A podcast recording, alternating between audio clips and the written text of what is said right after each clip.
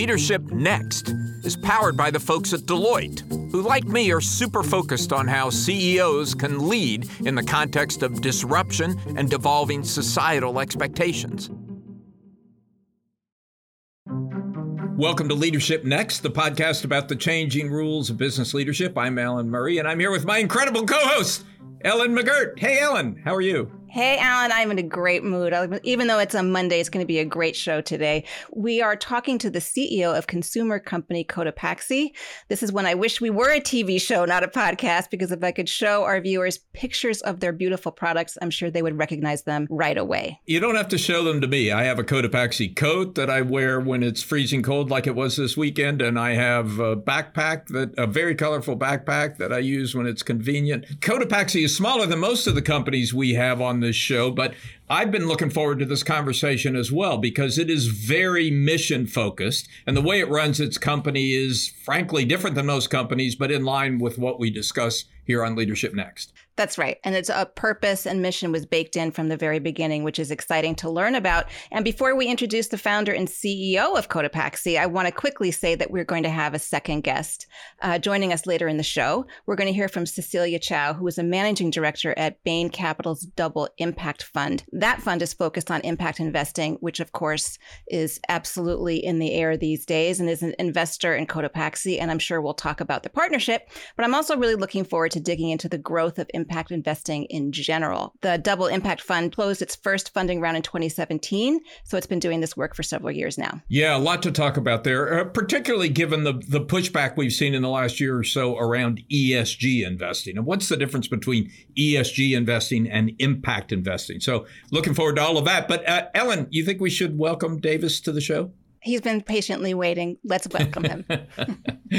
Davis Smith founded Cotopaxi in 2014 in Salt Lake City. Welcome to Leadership Next. Thanks, Alan. And Ellen, it's great to be here with you both. This is exciting for me. First question for you. You said from the day you founded Cotopaxi that it was going to be a different kind of company. What did you mean? What makes it different? I'm a serial founder. I founded a few different businesses. I started my first business out of undergrad in 2004. And I knew that this one needed to be done differently. Um, I'd spent 10 years building a couple different businesses and had learned a lot as an entrepreneur. But I I'd grown up in Latin America. My family left the United States when I was four years old and moved to the developing world. I spent all my childhood there into my teenage years. And then when I was 19, I, I left again and I spent two years in Bolivia, uh, where I was a missionary for my church. And then eventually moved back down to Latin America. I lived in Peru uh, with my wife uh, and then later in Brazil.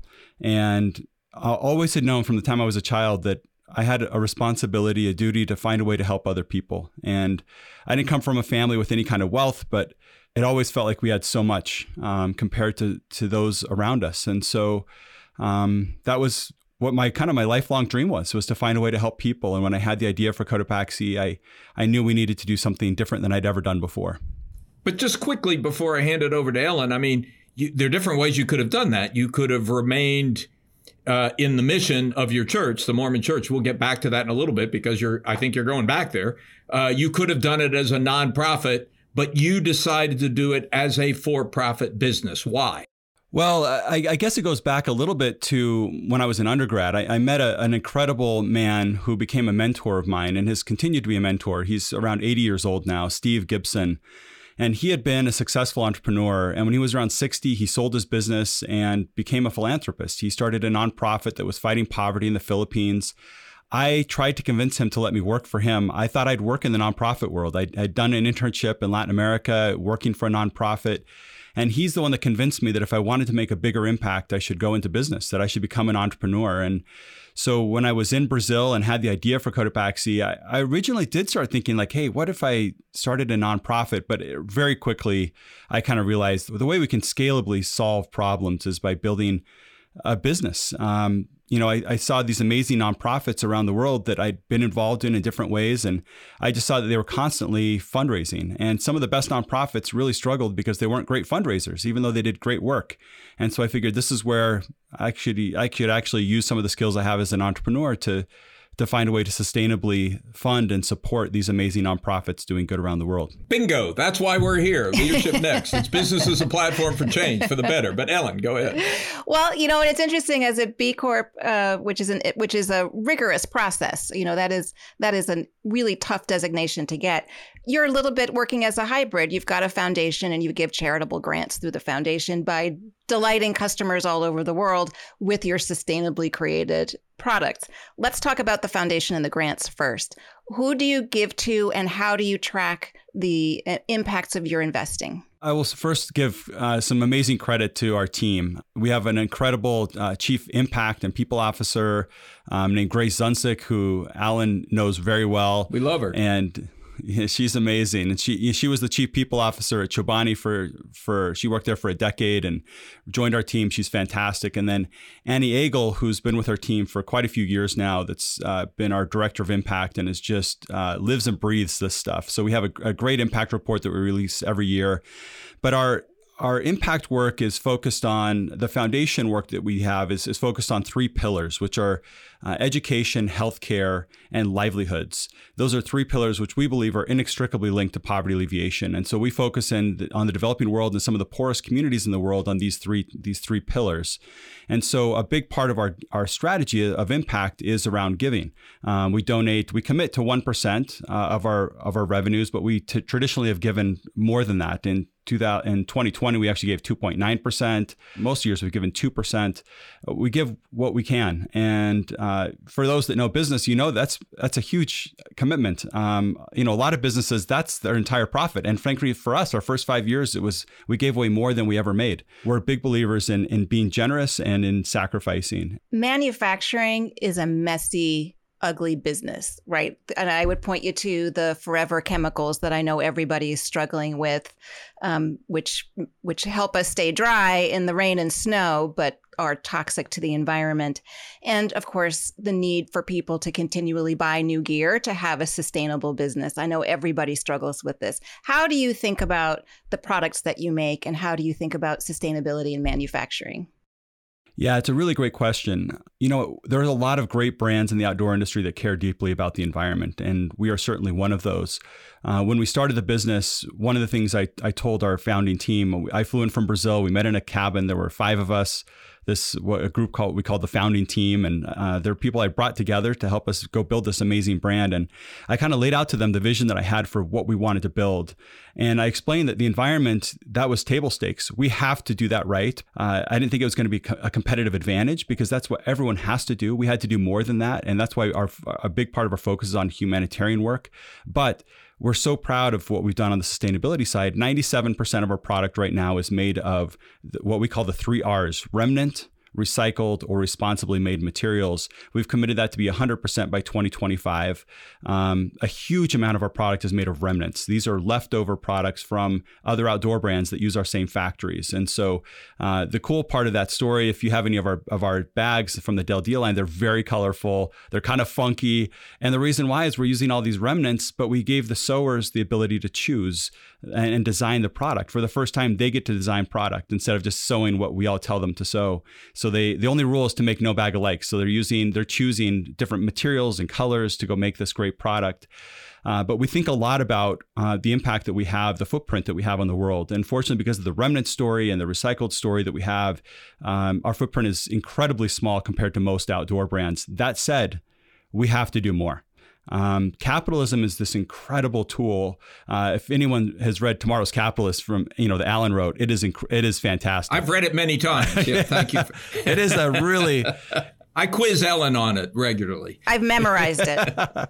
you know, it it should be required reading uh, for you know for anyone that's wanting to start a, a purpose driven business. But um, yeah, there's there's more that we can do because capitalism, as powerful as it as it is, is also it's destructive to the planet, and we've left people behind, and we have to do a better job. So, so Davis, that gets to the question that I've been dying to ask you, which is, you know, you have this clear mission-driven focus. You wanted to be a B Corp the beginning. You cared about your impact on society.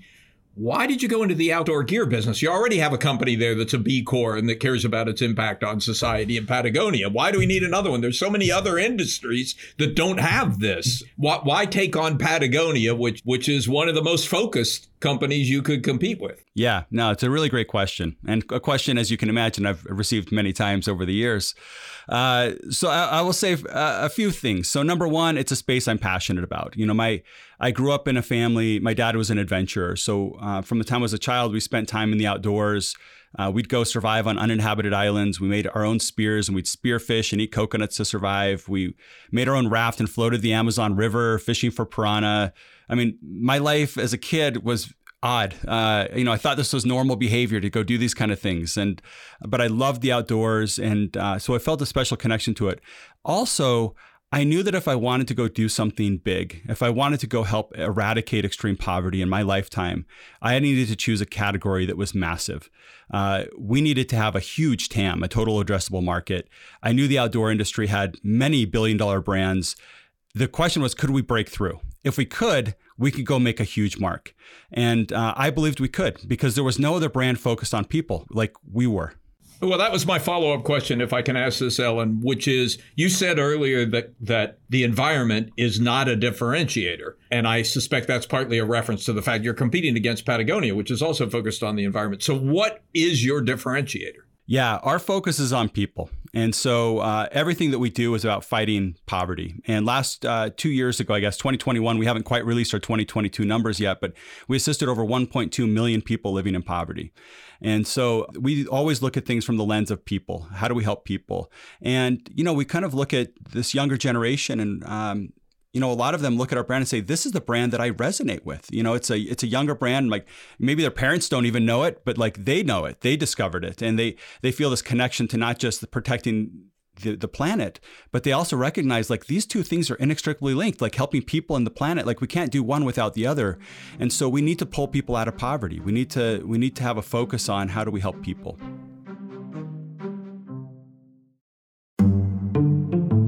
I'm here with Joe Ucuzoglu, who is the CEO of Deloitte and had the good sense to sponsor this podcast. Thanks for being with us and thanks for your support. Thanks, Alan. Pleasure to be here. So, Joe, this new wave of business technology, artificial intelligence, Internet of Things, the ability to make intelligence out of data, is creating huge opportunities for companies. But a lot of the CEOs I talk to feel daunted by it. It's like, where do they get the imagination to rethink their entire corporation. How do they deal with that?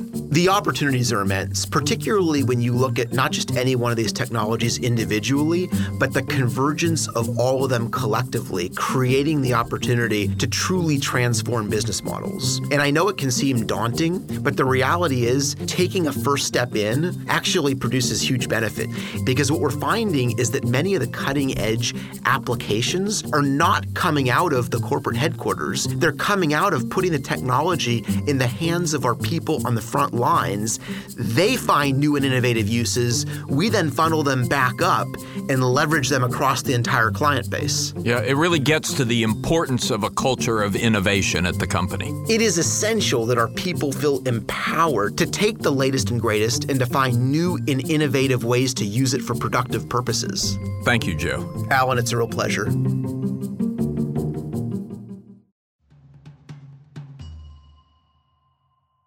Alan teed up some big news that you're going to be transitioning into a new role, and I, I want to hear all about that. It's a it's an important one and it's a big change for you. But that means there's a new CEO coming in, and I'm curious how that succession planning went Cotopaxi so completely reflects your life experience. Even the name um, is relevant to you. How have you thought about the incoming CEO, Damien Huang? How is he going to be able to make his mark? How, how have you talked about continuing what is really your spirit and, and sharing that spirit um, as the company continues to grow? I am so passionate about the work we do, about the impact we have.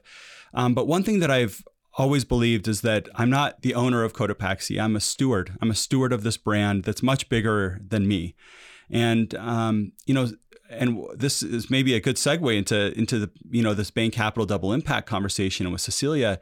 She's been a huge uh, proponent of helping me think about this as a steward and like what that means. And you know, as we started thinking about you know what as we you know we've taken this brand from zero to over 100 million in revenue and um, you know, we're growing. We grew 90% last year. We're growing again eh, by a huge amount this year. You know, what who is the right person to go lead this brand going forward in the CEO role? And, um, you know, we identified Damien Huang as just an incredible leader. Uh, he was the CEO uh, of Eddie Bauer when we hired him, so a much bigger brand uh, that's been around for over 100 years. He was there for 12 years. Before that, was the head of product at Patagonia. Before that, spent 10 years at the North Face as a designer. Um, he is probably, arguably, the best and most talented designer in the outdoor industry. And he happens to be an incredible leader. So when we brought him on as president last year, I loved watching him lead because I, I, honestly I'd look at him and say, "Wow, that's what a CEO is supposed to do." Like this is really incredible. Like, and I guess you know to your question about this next step for me, it, it really wasn't something I had planned. Um, in October, end of October, beginning of November last year, I, I ended up getting a phone call from uh, I'm a I'm a religious person. I've I've always tried to live my my life in line with those values, and um, I had a leader of our church that called and to see if my wife and I would be willing to meet. And two and a half hours later, we were in his office, and he asked us if we would set aside our lives for three years to to go be missionaries and we didn't know where we would go, but we looked at each other and we said yes. Um, and and you know it, this I will say this it like it was an easy decision. At the same time, this is hard this is really hard. It's something. This is something I love that I'm leaving behind. I, I want us to come back to that, but Ellen, maybe we should bring in Cecilia Chao since uh, Davis set her up uh, for this conversation. We absolutely should, and I should tell the listeners we are in a video call, and Cecilia has been here beaming and smiling and nodding along with everything that we've been saying, and it makes me realize that I don't want to be in a room where Cecilia stops smiling and nodding. she is a powerful presence and she hasn't even said anything. Cecilia, welcome. Thank you. It's just such a joy to be on with all of you. From your perspective, tell us why. Tell us why Cotopaxi. Honestly, there were so many reasons why Cotopaxi was right for us and why we were excited. I think, you know, Davis hit on a, a, lot of the different aspects. From a business perspective, fundamentally, it was a fast growing brand in a large and growing outdoor space, especially as you, you know, the pandemic really caused a lot of people to accelerate into the outdoor. But even beyond that, we did our own survey on consumers and and it had a, a bunch of the attributes that we love. For example, it was a best in class 80 plus percent net promoter score, which had relatively low awareness. That's one of the key recipes for us that we love to invest behind a huge loyal fan base and where we can really invest behind driving that awareness and the and the consumers love it.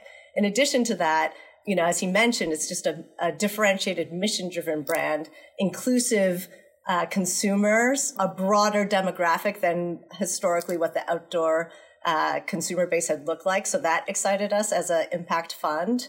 And then fundamentally, you know, and critically for us, the impact angle. And so part of what we loved is not just the 1%, you know, pledge, which of course is important to us. But on top of that, you know, the entire business model was intrinsic to impact. So, you know, he talks about the remnant recycled and responsible fabrics in the supply chain, you know, the you know, commitment to fighting extreme poverty, but also on top of that, the climate neutral pledge, and I could honestly go on and on, including the diverse consumer dem- demographic. So it was really this all inclusive, impact oriented, authentic business model that we loved. At the Bain Double Impact Fund, do you ever accept a lower return uh, as a trade off for a greater impact? We really strive to still have competitive financial returns. I think we believe that there is this, you know, conscious capitalism that you really can have, you know, it all. That and that, in fact, that you really need to have it all in today's world. That you this conscious capitalism you cannot just focus on financials because in the long term it is not a sustainable business model. So we were really focused on, and that's what the name implies, double impact, is that we deliver both competitive financial returns alongside measurable social and environmental outcomes. And a follow up question for you, Davis. Honest answer here. Cecilia is now on your board. Does she ask more often about financial returns or impact? well, I will say Cecilia is one of the most incredible investors I've ever worked with, and uh, and Bain Capital Double Impact is. I mean, we've I, over the years through my business, I've worked with some incredible world class investors. Um, and one thing that really does set them apart is their focus on impact. One of the first things they did when they invested was they actually tied our executive bonuses, and now we tied our we're working on tying our entire team's bonuses to impact. Like we, it's not just based on the financials it's based on are we meeting certain metrics on on our giving and on um, having diversity within our team and our leadership team. And so uh, i'd never heard of any investor doing that before and so i think it speaks a lot to the values that they have as a as an investor. Cecilia, my twofold question is what have you learned over the years as the fund has grown? Because I, as, as I was checking all your your sites today, I was really impressed to see how big and robust it is now. And also what is happening in the in impact investing market overall? Are we seeing a big uptick? Is that meaningful? Is that going to be real? I think we've had a lot of learnings in the impact space, and it's evolved very quickly. So.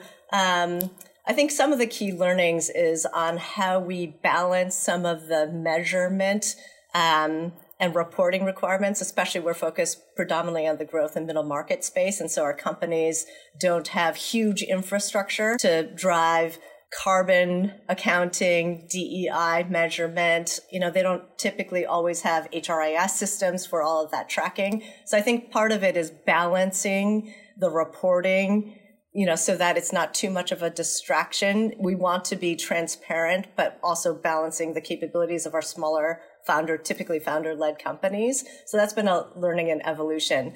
You know, in terms of the growth of the industry, it's been tremendous when we first launched our fund uh, in you know mid 2015 16 literally i remember sort of launching the fund and, and folks didn't really know what impact investing was. It was like is it a strategy? Is it a type of investment? Is it a stage of growth? And so it was yet it was a term that wasn't yet defined. Today everybody talks about impact investing and so it has grown tremendously in terms of number of companies that define themselves as impact as well as the investors in the space. And I think part of the benefit of that is, you know, increased guidelines. So you have um, SFDR, the Sustainable Finance Disclosure Regulations, as well as what now has become a little bit what I call the alphabet soup, TCFD, EDCI, um, lots of different um, guidelines, which is great on driving better transparencies and some guidelines, but also, you know, can be more complex to navigate, especially if you're a smaller fund. Yeah. So, in your words, Cecilia, what is the difference between ESG investing and impact investing? I think ESG is much more focused on risk mitigation in the, you know, environmental, social, and governance areas, whereas impact investing is very much focused on driving and promoting sustainable investments, you know, and especially impact is dedicated to exclusively investing in and not just risk mitigation, but also positive, driving positive and measurable outcomes. Then this is a question for both of you. There is obviously a lot of political noise these days around uh, woke capitalism, pushback against companies that are adapting ESG frameworks. Uh, you have the governors of Florida, the governors of Texas, others. Uh, others in this space saying your job is to make money, not to focus on the problems of the world. Uh, I, would be curious how both of you respond to that political pushback. Yeah, maybe I'll start. So, I am just a big believer that um, you can do it all. Uh, you know, you can do these are not mutually exclusive. Doing good and doing well as a business, and I think what we're trying to do at Cotopaxi is show that that's the case, and I think we're proving that. We we can be a case study in this as we explore like a brand that's saying, "Hey, we are committed to to impact before everything else." So I, I hired a chief impact officer before we hired a marketer, and I remember my board in the early days kind of like, "Wait, Davis, are you sure about this? Like, why are you hiring someone to give away your money better before you've made money?" And like, maybe we should focus on like marketing more. And my argument was like the only thing that, that really sets us apart from everyone else is that we're going to do impact better than anyone else. And if we can do that from the very beginning, if we have this great foundation of giving and we understand how to have the greatest impact, that's what's going to set us apart and create an opportunity to go build the next iconic outdoor brand. And so, um, you know, we're showing that in the way that we're operating as a business. We always put people first. We put our impact first, and we believe everything else will follow. The consumers will, we can acquire consumers at a lower cost of acquisition because there's more word of mouth mouth. People are spreading the word about what we're doing, not us just having to pay for social media marketing to go drive more awareness around what we're doing. Um, there's, you know, our ability to attract and retain talent. We we've attracted these amazing leaders on our team that have joined from much bigger companies and that, frankly, are even taking pay cuts because they believe in what we stand for. And um, you know, our we had a, we had three thousand applicants for one of our recent job openings. Um, our our attrition rate as a company is is incredibly low because people when they join our team they stay there and so there's these incredible advantages that that we're seeing as a business because we've put our impact and, and mission before other things I was just going to add, add, just one aspect, which is like I, I also think you, in order to be a good investor, you have to think about those things. Ellen, you mentioned earlier the forever chemicals, and so it's not just regulations which are coming into place which want to remove the forever chemicals but also consumers don't want those forever com- chemicals. And if you just started to think about it now you're already too late. And so in order to be a good investor you need to be thinking about these broader social environmental aspects. Otherwise you will be too late behind the ball and the company won't won't do perform well I want to go back to something both of you were saying just a minute ago, which is that focusing on impact and focusing on investing are not contradictory. In fact, they are complementary. And that it, it, it, that impact investing may just be good investing. And, and the question for you, Cecilia, is: I mean, you're I think a pretty small part of the Bain Capital pie at the moment, uh, one uh, or less over time, do you think impact investing becomes the, uh, a broader game for the for the investing community? I think absolutely. So even when we created Double Impact within the firm, we talked about Double Impact being the tip of the spear. We developed the playbook for, for example, DEI throughout board management and the rest of the organization. We've already handed that playbook over to our traditional larger you know, large cap platform. And so they now have substantially increased all of their board diversity. And so I think we impact investing will always continue to be the tip of the spear in my mind because we will constantly elevate the the water level, if you will. But you know, but the reality is we will we our goal is to spread conscious capitalism throughout. And, and Davis, a, a, a, similar but slightly different question for you. I mean, do you do you see yourself as elevating the approach of other businesses? And if so, uh, this is a follow up. But if so, the opportunity is so huge. Why are you leaving? Yeah, yeah. So I, I definitely do. Um, in fact, when I had the idea for Cotopaxi, I was living in Brazil, and um, I had a really interesting experience in the way that this idea came about. I was laying in bed. I had been thinking honestly for years about this idea of like, how do I make a difference in the world? And how do I, um, is there a way to do that through business? And I hadn't figured it out with my first two businesses. But as I was laying in bed, I had some ideas that started coming to my mind. I got out of bed, I sat on the couch, and I spent the entire night, the entire next day, and the fo- entire following night, 36 hours on this couch where I came up with this idea for building this outdoor brand focused on fighting poverty. And I wrote a detailed journal throughout this 36 hours about these ideas that were coming to me. And one of the things I wrote in that journal, Alan, was that I believe the way that I could have the biggest impact on fighting and eradicating poverty was by ins- not just being focused on my own brand, but by inspiring thousands of other businesses and millions of consumers to join in this movement of doing good in the world. And so, yes, I feel like a big part of my responsibility as the founder of Cotopaxi, which I, I am going to be forever, uh, and currently the CEO, uh, is to evangelize this idea that business can be a force for good in the world and that we have a responsibility to transform capitalism. We have to do capitalism much better than we have. Uh, as you talk about in your book, there's a third way. And, um, you know, I, I, hope that we can be an example to other businesses of how to do that. And we hope that over the years, in fact, including with me leaving, in some ways, this is so in line with our values as a business. I'm, I'm, saying I would prefer to continue running this business as the CEO, but I believe that my my job in life, uh, and as an example to my children, is to sometimes put away put aside the things that I want to go do something for a greater cause. I believe in being part of great causes and noble ideas.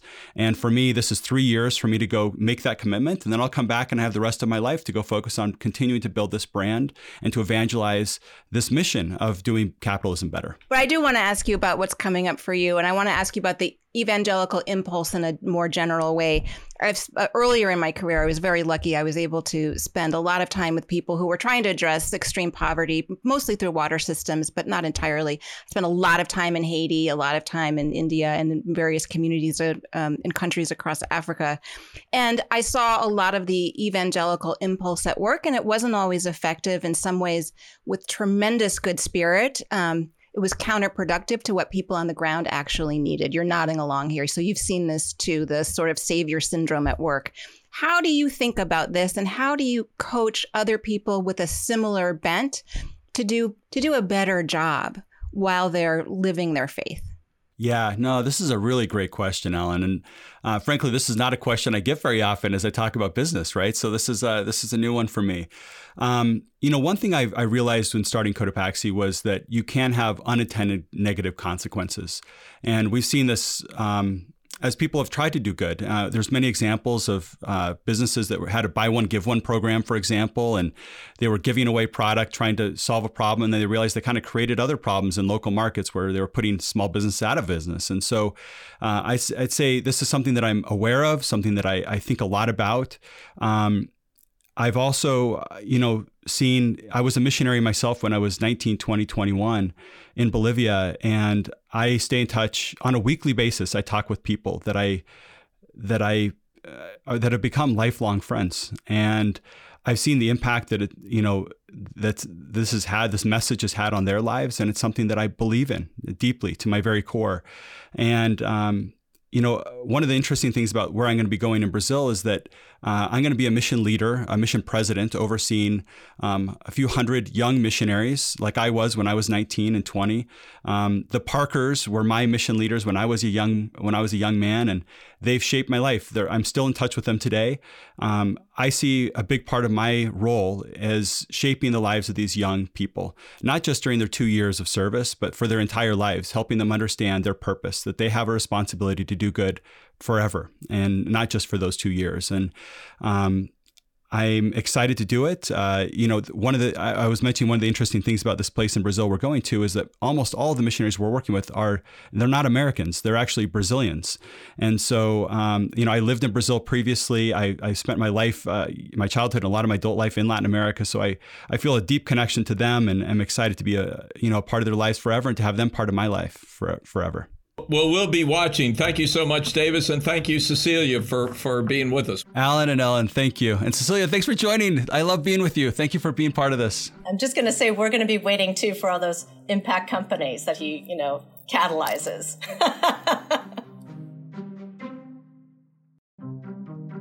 Leadership Next is edited by Alexis Haut. It's written by me, Alan Murray, along with my amazing colleagues, Ellen McGirt, Alexis Haut, and Megan Arnold. Our theme is by Jason Snell. Our executive producer is Megan Arnold. Leadership Next is a production of Fortune Media.